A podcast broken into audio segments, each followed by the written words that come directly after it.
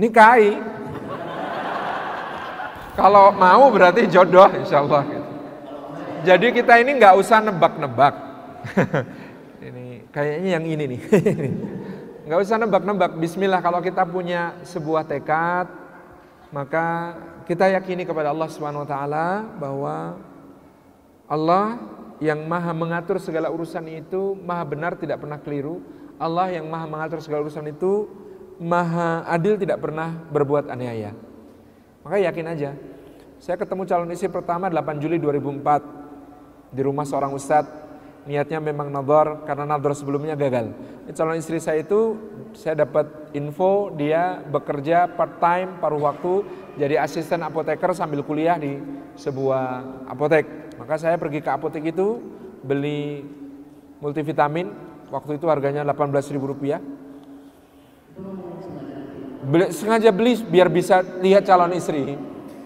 Dan itu gagal, karena ternyata asisten apoteker itu di belakang racik obat, tidak di depan melayani pembeli.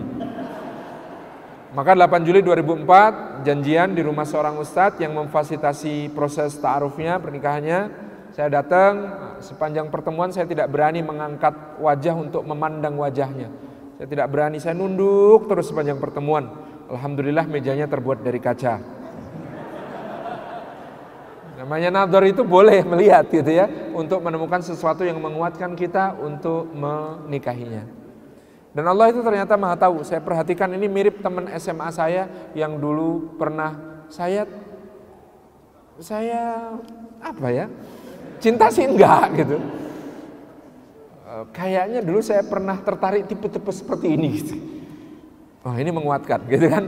dua belas Juli ketemu kedua kali di rumah ustadz yang sama, bertanya-tanya satu lain hal untuk memperkuat berbagai perencanaan. Terus saya tanya, kapan siap keluarga kami datang untuk mengkhidbah? Lalu disepakati delapan belas Juli, enam hari kemudian saya membawa keluarga ke Ngawi, Jawa Timur untuk melamar. Ketika dilamar, jawaban orang tuanya agak bikin bingung. Kata calon mertua itu, lamaran ini diterima, tapi untuk pernikahan mohon dua atau tiga tahun lagi. Kenapa?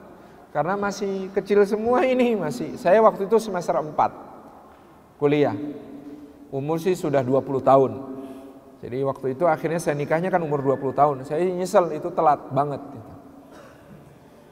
Nikah umur dua puluh tahun itu telat banget. Anda sudah umur berapa yang belum nikah?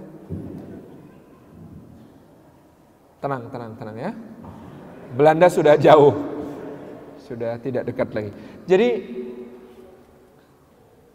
akhirnya saya menguatkan diri di forum itu, karena dijawab dua atau tiga tahun lagi. Saya mengatakan, Bapak, yang saya perlukan sekarang adalah segera menikah, karena saya merasa hukum menikah untuk saya sudah mendekati wajib.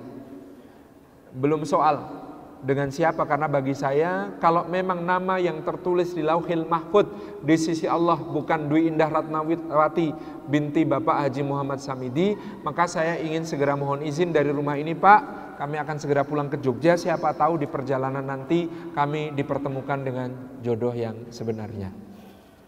Itu bapak saya melotot ngeliatin saya, kamu ngomong apa ya?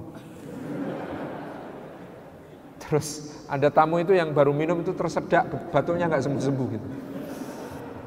Tapi calon mertua saya agaknya menganggap saya makhluk langka, patut dilestarikan gitu kan.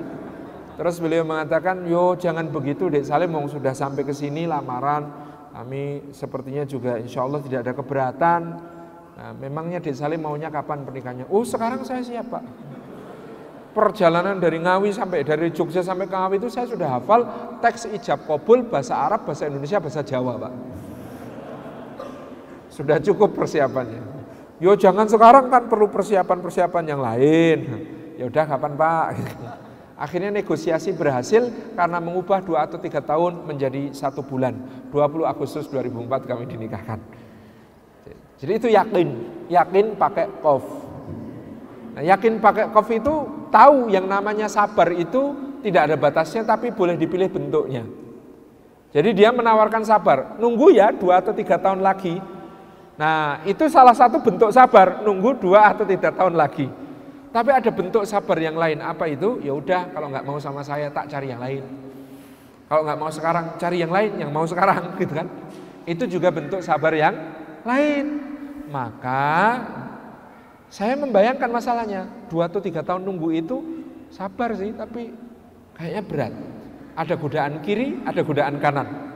Godaan kiri saya sangat takut selama masa menunggu itu karena calonnya sudah teridentifikasi.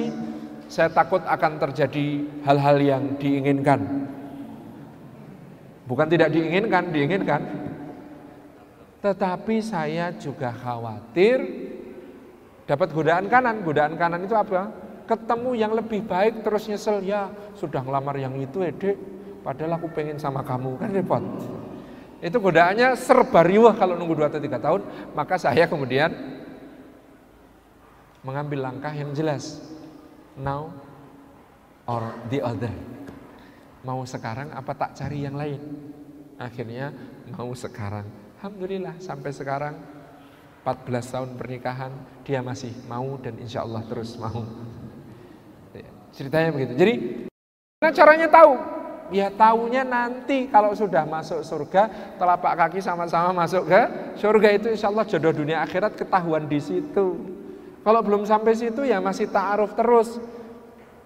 Banyak orang salah konsep, dikiranya ta'aruf itu sebelum pernikahan saja. Enggak, ta'aruf itu seumur hidup, Mas Bro, Mbak Sis. Seumur hidup. Oh sampai sekarang itu saya ta'aruf terus kok sama istri saya. Kalau pulang itu assalamualaikum, boleh ta'aruf gitu. Terus gitu. Jadi ta'aruf terus sampai akhir hayat insya Allah begitu. Wallahu a'lam.